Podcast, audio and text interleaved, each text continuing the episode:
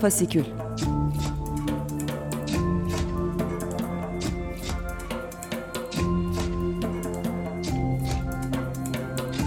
Altyazıdan Aylık Özgür Sinema Gündemi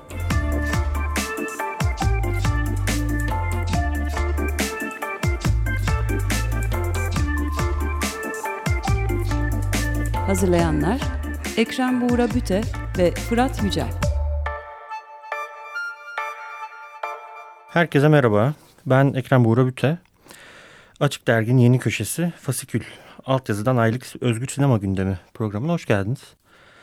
Yeni yılla birlikte her ayın son çarşambası 94.9 Açık Radyo'da yayında olacağız Açık Dergi'de ve geçtiğimiz ayın sinema gündemini özgür sinema olarak ifade etmeyi tercih ettiğimiz bir perspektiften değerlendireceğiz. Bu bir ilk program ve e, ilk program olması vesilesiyle programın içeriğinden ve çıkış noktasından da bahsetmek isteriz. E, Fasikül adını hem de içeriğini ve hareket enerjisini e, Altyazı Sinema Dergisi'nin ücretsiz eki Altyazı Fasikül'den alıyor. E, Fasikül Temmuz 2019'dan beri altyazıyla beraber verilen e, matbu bir ek ve içinde bulunduğumuz dönemde dikkate değer bir gündeme sahip olan sinemada ifade özgürlüğü meselesine odaklanıyor. Yaşadığımız çağda sinema üzerinden tanıklık etmenin yollarını arayan farklı aktörlerin yaşadıkları ve tutum alışlarını e, çeşitli biçimlerde bir araya getiriyor. E, Fasikül iki ayda bir yayınlanan matbu bir yayın ve bunun yanı sıra e, benzer sayıklarla hareket eden ve fasikülü yatay olarak genişleten bir web sitesine ve Altyazı Sinema Derneği'nde düzenlenen film göster gösterimlerine sahip e, ve bu radyo programı da o yatay zeminin yeni bir halkası olarak bu içerikten güç alan ve onu yeni seslere duyurmaya amaçlayan bir program olacak. Ee, yani özetle söyleyecek olursak e, Enis Göztepe'nin Altyazı Fasikül'ün ikinci sayısında yayınlanan festivallerde yeniden buluşabilecek miyiz? Yazısından ödünçle söylersek e, bir arada soluk alıp verdiğimiz alanlar için daha çok emek vermek isteğine küçük nacizane bir katkı olma niyeti taşıyacak. Bu programda her ayın sonunda özgür sinema haberlerini derleyeceğiz ve geçtiğimiz ayın bir projeksiyonunu yapacağız sinema gündemine dair. Ee, ancak bunun ilk program olması ve yeni yılın da ilk programı olması vesilesiyle geçtiğimiz yılın yani 2019'un sinema gündemini belirli başlıklar üzerinden değerlendiriyor olacağız. Yani 2019'a dair belli öne çıkan maddeleri değerlendireceğiz. Evet, e, 2019 gündemi, e, 2019 gündemi e, ana akım sinema açısından ciddi bir krizle başladı.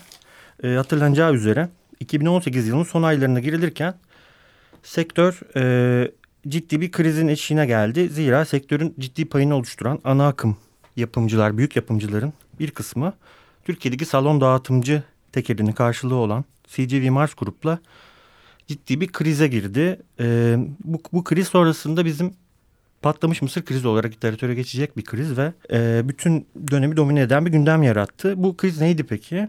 Şöyle ki e, CGV Mars Group sattığı Mısır promosyonlu sinema biletlerinde ücretin çoğunluğunu Mısır gideri olarak gösteriyordu ve bilet fiyatını çok ucuz göstererek anlaşma gereği yapımcılara bu ücretin yarısını ödüyordu. Zira dolayı yapımcılarla sinema salonları arasında hasılattan %50-50 paylaşma gibi bir anlaşma var. Ancak ana akım yapımcılar e, TGV Mars grubun bunu ihlal ettiğini promosyonlu biletler aracılığıyla iddia ettiler ve bu krize yol açacak bir itiraza girdiler. Ee, ve 2019'da Ocak-Mart döneminde vizyona girecek filmleri erteleme kararı aldılar.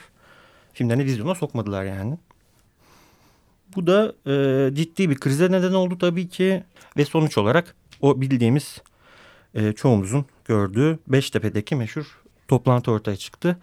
E, sinemamızın ileri gelenleri diyelim sarayda yapılan Cumhurbaşkanı ile yapılan bir görüşme sonrasında bir süredir beklenmekte olan çıkacağı söylenen e, dedikoduları çıkan yeni sinema yasası ile ilgili görüştüler. Sinemanın gündemiyle ilgili görüştüler ve bu görüşme sonrasında uzun süredir bek beklenen yasa sektörden gelen meslek birliklerinin taleplerinin bir kısmının karşılandığı bir kısmının da önemli bir kısmının da e, yanıtsız bırakıldığı bir biçimde meclisten apar topar geçirildi ve Temmuz 2019 itibariyle de yürürlüğe girdi. E, sistemin ne kadar hızlı ve ne kadar güzel çalıştığını gözlerimizle görmüş olduk. E, bu çıkan yasayla beraber E, firmalar önemli değil, gelirler geçerler. İşte büyüklüklerine göre problemler doğurabilirler ama bu çıkan yasayla beraber sanıyorum hem yapımcılar adına hem de sinema adına çok olumlu gelişmeler yaşayacağız önümüzdeki günlerde. Bunun için de tekrar size minnettarız. Çok teşekkür ediyoruz. Sağ olun, var olun. Yasa e, yürürlüğe girdikten sonra e, tabii aslında şunu da ifade etmekte fayda var. Kamuoyunda yeni sinema yasası olarak geçse de böyle bilsek de e, meclisten paket, geçen paket e, eski yasada bulunan paketin bazı değişiklikler ve modifikasyonlarla e, ve bazı eklenen maddelerle yeniden sunulması aslında içerik olarak. Ve yeni yasa neyi değiştirdi? Öncelikle e, geçmişte özellikle İstanbul Film Festivali'ndeki Bakur meselesinde olduğu gibi bir tür sansür mekanizması olarak işleyebilen e, eser işletme belgesi zorunluluğu festivaller ve özel gösterimler için kaldırılmış oldu yeni yasayla. E, ancak buna karşılık olarak yeni yasa komisyoncu değerlendirilmeyen filmlerin festivallerden 18 artı ibaresiyle gösterilmesini zorunlu kıldı. E, bunun yanında krizin de çıkmasına aslında sebep olan promosyonlu ve davetiyeli biletlerin yasaklanması, toplu indirimlerin yasaklanması söz konusu yeni yasayla. Öte yandan e, filmlerden önce gösterilen reklamların süresi 10 dakikayla kısıtlandı. Bunlar işin bir yakasıyken diğer yakasında bizim özgür sinema tarafını ilgilendiren esas tarafı da e, geçmiş yasada e, bulunan e, bir maddenin aynen taşınıyor olması asıl tartışma yaratan kısım oldu. Bu da şu e, komisyonca uygun bulunmayan filmler ticari dolaşıma ve gösterilime sunulamaz maddesi. Yeni yasada aynen kalarak devam etti. Ya bu ne demek? Ee, bir kurulun, söz konusu kurulun bir yargı organı gibi davranarak bir filmi yasaklaması ya da filmin bazı parçalarını yasaklaması durumuna imkan tanımaya devam edilmesi demek. Ee, bu madde korundu ve e, hasılat payları konusunda işi en son, en üst mecraya kadar taşıyan ana akım yapımcıların bu konuda hiçbir söz söylememesi ve e, herhangi bir şey yapmaması tepkiyle karşılan, karşılanan ana mesele oldu ve hala tartışılmaya da devam ediliyor yeni yılda. Ve yeni yasanın tabii ki ilk etkileri ortaya çıkmaya başladı. Bu da şu, e, Temmuz 2019 itibariyle uygulanmaya başladı yasa. Ve e, tabii ki tahmin edildiği üzere kar payları e, bu yasayla farklılık gösteren Sinemaksimum'un başını çektiği e, grup biletlere fahiş oranlarda zamlar yaptı ve bilet fiyatları ciddi oranda arttı. Ee, yani bu krizin ilk etapta çıkmasının nedeni olarak görebileceğimiz ekonomik krizde düşününce e, fiyatların artışı ciddi bir seyirci kaybına yol açtı. Şöyle ki e, 2019'un ilk 6 ay itibariyle son 10 yılın en düşük seyirci sayılarına ulaşıldı. Bu kaybın büyük ölçüde yerli film izleyicisinde olduğunu da söylemek gerek ve tabii ki o ana ilk Ocak-Mart döneminde ana akım yapımcıların filmlerini vizyondan çekmiş olması da bunun tabii ki sebeplerinden birisi. E, fakat bütün bunlara rağmen e, Sinemaksimum'un da büyük yapımcılarında sonradan filmlerini vizyona sokan yapımcıların daha doğrusu e, gelirini arttırdığı ve yasadan epey memnun olduğu kesin bu konuda yaptıkları açıklamalar da ortada. Zira fahiş oranda artan bilet fiyatları düşen seyirci sayısına rağmen mevcut tekel zincirinin faydasına çalışmaya devam eder halde kılındı. Ve tabii ki bağımsız sinemanın bunun neresinde durduğu da işin görünmeyen, konuşulmayan ve tartışılmayan kısmı zira Türkiye'de bağımsız sinema üretmek giderek zorlaştığı gibi bağımsız üretilen filmleri gösterim alanları yaratmak da e, zorlaşıyor. Fasikül'ün e, bir sayısında bağımsız yapımcı Serkan Çakaray'la yaptığımız söyleşiden e, ifadeyle söylersek kendisinin ifadeleriyle Türkiye bir süredir bir sinema ülkesi olmaktan çıktı ve böyle bir ortamda bağımsız sinema yapmak her zamankinden daha zor artık. E, bu krizin de bağımsız sinemaya dair neler söylediği tartışılmaya hazır halde hala bekliyor. Fasikül'desiniz. Fasikül altyazıdan aylık özgür sinema gündeminde 2019'u değerlendiriyoruz. İkinci maddede e, sinemacılara yönelik yargılamalar var. E, sinemacılar yargılanıyor adıyla ifade ettiğimiz. E, 2019 Türkiye sineması için e, sinemacıların film çektikleri için hapis cezası aldı. Bir yıl olarak hatırlanacak muhtemelen.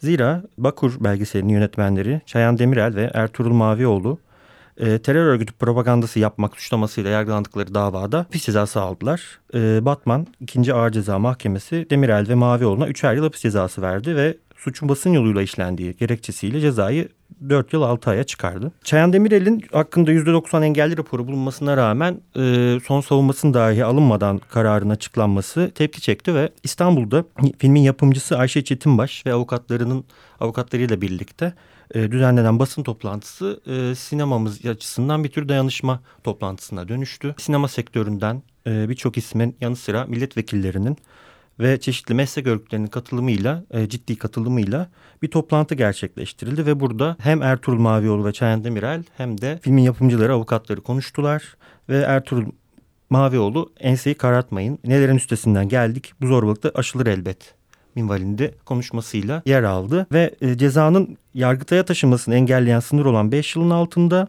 propaganda suçlarında cezanın 5 yılını ertelenmesini sağlayan 2 yıllık sınırın üzerinde olması da kararın politik bir karar olduğu yönündeki yorumları destekler nitelikte. Sadece bununla kalmıyor tabii ki. 2019'daki hapis cezası, hapis cezaları. Veysi Altay da 2019'da film çektiği için hapis cezası alan bir diğer isimdi. Ee, Nujin adlı belgeselin Batman'da gösteriminin yapılması sonrasında bir dava açılmıştı ve bu dava Şubat 2019'da sonuçlandı. Ve Altay 2 yıl 6 ay e, hapis cezasına çarptırıldı. Aynı şekilde Batman sinemasının o dönemki müdürü Dicle Anter'de hapis cezası aldı. Kobani'de IŞİD'e karşı verilen mücadelede yer alan üç kadın hikayesine odaklanıyor Nujin ve belgeselin afişi e, suç unsuru olarak kabul edilmişti iddianamede ve e, sonuçta hapis cezası ile sonuçlandı. E, ayrıca Anter'in hakkında yurt dışına çıkış yasağı getirildiği için e, halen festivallerde dolaşan, yurt dışı festivallerinde dolaşan filmi Kuyu'nun e, birçok gösterimine katılamıyor. Aldığı ödülleri de almaya gidemiyor. E, yurt dışına çıkış yasağı sebebiyle. Bunlarla birlikte tabii ki hapis cezalarıyla birlikte 2019 birçok sinemacının çektiği filmler ve e, filmlerini göstermeleri nedeniyle gözaltına alındığı, yargılandığı ve sansüre uğradığı bir yıl oldu. E, isimlerini geçirmek gerekirse Kazım Öz, Yunus Ozan Korkut, Kazım Kızıl, Özay Şahin, Kutbettin Cebe ve Medet Dilek, Dilek gibi isimler e, film çektikleri gerekçesiyle çeşitli suçlardan e, soruşturmalara maruz kaldılar. Bazıları hakim, hakim karşısına çıkmak zorunda kaldı. E, bazılarının yıllardır süren davaları bu yıl da devam etti. Bazıları hakkında beraat ve kovuşturmaya gerek yok kararları çıksa da birçoğun davası hala sürüyor. E, pek çoğu hakkında yurt dışına çıkış yasağı bulunuyor ve en önemlisi bu bağlamda e, film çekme, çekmeleri zorlaştırılıyor ve çektikleri filmleri gösterme alanları giderek kısıtlanıyor. Zira e, beraat kararı alan yönetmenlerin bile filmlerini göstermekte zorlandıkları, görünürlük meseleleri yaşadıkları düşünülürse bunun ciddi bir marjinalleş niyetini açık ettiğini söylememiz mümkün. Ee, üçüncü gündem maddemizde e, film festivalleri gündemi. Ee, 2019 film festivalleri açısından da bol gelişmeli bir yıldı. Ee, 2002 yılında kurdukları İF İstanbul Bağımsız Filmler Festivali'nin aynı zamanda direktörlüğünü yürüten Serracili ve Pelin Turgut'un e, sebepsizce görevlerinden çıkartılması en önemli günlerden birisiydi. Gündemlerden birisiydi yılın başında özellikle. 2018'de kendilerine gelen bir bildiriyle ayrıldıkları haberini almışlardı. Ve e, bu dönemden itibaren İF'te geleceği belirsiz bir sürece girmişti. E, ta ki Mayıs ayına kadar Mayıs ayında bir yapılan bir duyuru sonrasında festivalin yapılacağı açıklandı ve Eylül 2019 yıl tarihinde İF gerçekleştirildi. Ancak Cilvi ve Turgut'un festivalden uzaklaştırılma biçimi sinema kamuoyunda ciddi tepki yarattı. Zira 16 yıl gibi bir süre içerisinde İF'in sinema dünyasıyla kurduğu ilişkilerin böyle nahoş bir, şek bir şekilde kesintiye uğratılması bu süre içerisinde oluşmuş İF ruhunun ve kemikleşmiş İF izleyicisinin sekteye uğramasına sebebiyet verdi.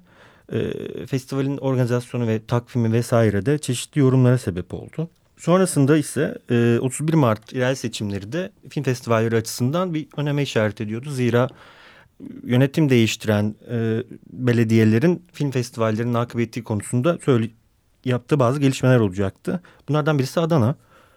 Adana e, yerel seçimlerin ardından yönetim değiştiren şeylerden birisiydi ve e, Altın Kozan'ın geleceği de merak konusuydu.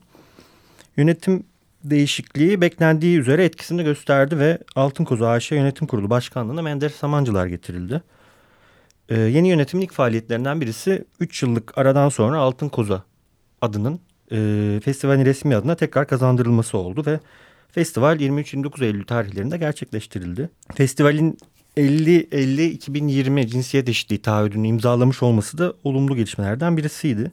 İlk defa Cannes Film Festivali'nde ortaya çıkan bu taahhüdü Türkiye'den daha önce Filmor Kadın Filmleri Festivali'nin e, vesilesiyle İF ve Antalya Film Festivalleri de imzalamıştı. Ve yerel seçimlerin ardından yılın en çok beklenen sinema etkinliği ise tabii ki Antalya Film Festivali'ydi. Zira festival 2014'ten beri sansür tartışmalarının merkezinde yer alıyor. Ve hatırlanacağı üzere 2014'te Yeryüzü Aşkın Yüzü oluncaya dek filminin sansürlenmesinin ardından başlayan süreçte önce belgesel ve kısa film sonra ulusal uzun metraj yarışmaları festivalden kaldırılmıştı. 2017 ve 2018 yıllarında yönetmen Kaan Müjdeci'nin önderliğinde İstanbul'da alternatif ulusal yarışma düzenlenmişti ve bazı ödüller verilmişti. Yeni festivalde bu ödülleri kazanan sanatçılar Altın Portakallarına kavuştular. Ee, Antalya'da düzenlenen bir ek bir ödül töreninde diyelim. Bununla birlikte ayrıca belgesel, kısa film, uzun metraj, bütün ulusal yarışmalar Antalya'ya geri döndü. Ayrıca e, Altın Portakal adı da festivalin resmi adına kazandırılmış oldu. E, aynı şekilde de, daha önce değiştirilen ödül heykelciyi de öyle tabii. Ancak festivalde sansür tartışmalarına ciddi biçimde yer verilmemiş olması da tartışma yaratan bir diğer unsur oldu. Zira Antalya'da e, bu sansür vakaları sonrasında yapılan ilk festivalde diyebiliriz. Sansür konusunda ciddi bir sınav verildiği ancak bu sınavda dürüstlükle çıkılamadığı konusunda yorumlara neden oldu. Bunun sebebi de sansür sorununa festival içerisinde yeterince yer verilmediğinin düşünülmesi ve e, SİAD ve BSB'nin festival yönelik 2014'te sansür nedeniyle gösterilemeyen filmlerin bu yıl seyirciye, seyirciyle buluşturulması ve yaratıcılarına iade itibar yapılması tekliflerinin karşılık bulmamış olması ayrıca e, son olarak festivalde sektör sorunlarını tartışmak üzere düzenlenen 3 ayaklı sinemanın dünü bugünü yarını panelinde sansüre ayrılan 3. oturumun alelacele ve üstün körü bir şekilde tartışıldığı yorumları e, kısa bir süre ayrılması ya da bu duruma diyelim. E, festivalin bu konuda sansürle yüzleşme konusunda Türkiye'de bir fırsatı kaçırıldığı yönünde yorumlara neden oldu. Son olarak e, Kayseri Film Festivali Kasım sonunda düzenlenen 7. Kayseri Film Festivali ile de e, festivaller 2019 bağlamında e, son büyük gelişmesini yaşadı. Burak Çevik'in Aidiyet ve Serhat Karaaslan'ın Görülmüştür filmlerinin ulusal yarışma programlarından çıkarılmasıydı. Bu durum Türkiye'deki festivallerin gösterim koşullarına dair tartışmaları yeniden alevlendirdi. Zira Burak Çevik'in ve Serhat Karaaslan'ın sosyal medyadan yaptığı açıklamalara göre festivalin link talebi ve link üzerinden filmleri gösterme talebi e, yönetmenler tarafından karşılık bulmadı ve bu nedenle filmlerin ulusal yarışmadan çıkarıldığı duyuruldu. Sonradan ortaya çıktığı üzere festivalin planlanan tarihte yapılmadığı, yapılmaması sebebiyle de e, sinema salonlarını kaybettiği ve dolayısıyla e, jüriye e, filmleri bir otelin e, konferans salonunda gösterdiği ortaya çıktı ve bu nedenle link talep edildiği e, ancak Burak Çevik ve Serhat Karaslan'ın bunu kabul etmediği dolayısıyla ulus, ulusal yarışmadan çıkarıldıkları söz konusu oldu. Festival yönetimi yönetmelikteki bir maddeyi gerekçe göstererek yönetmenlerin ayrıcalık talep ettiğini ifade etti. Ancak festivale katılan, ulusal yarışmaya başta seçilen Çevik ve Karaaslan ise festivalde film sinemada izlenir vurgusu yaparak festivallerin filmleri hem seyircilere hem de jüri üyelerine ideal koşullarda göstermekle yükümlü olduklarını ifade etti. Ve bu da e, sinemamızda hali hazırda film festivallerinde e, ciddi bir tartışma konusu olan gösterim koşulları, filmlerin gösterim koşulları ve sinema koşulları konusundaki tartışmalara yeni bir celse ekledi diyelim ve bu aylık programımızın sonuna gelmiş olalım. Başta da belirttiğimiz üzere bu programda 2019'un öne çıkan başlıklarını özgür sinema perspektifinden değerlendirmiş olduk. Her ayın son çarşambasında Açık Radyo'da Açık Dergi'de olacağız ve aylık e, özgür sinema gündemini değerlendiriyor olacağız. Teşekkür ederiz. İyi günler dileriz. Fasikül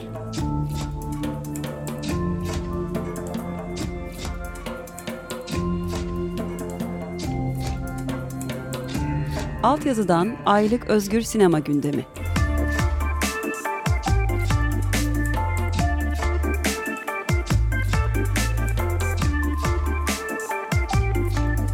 Hazırlayanlar Ekrem Buğra Büte ve Fırat Yücel.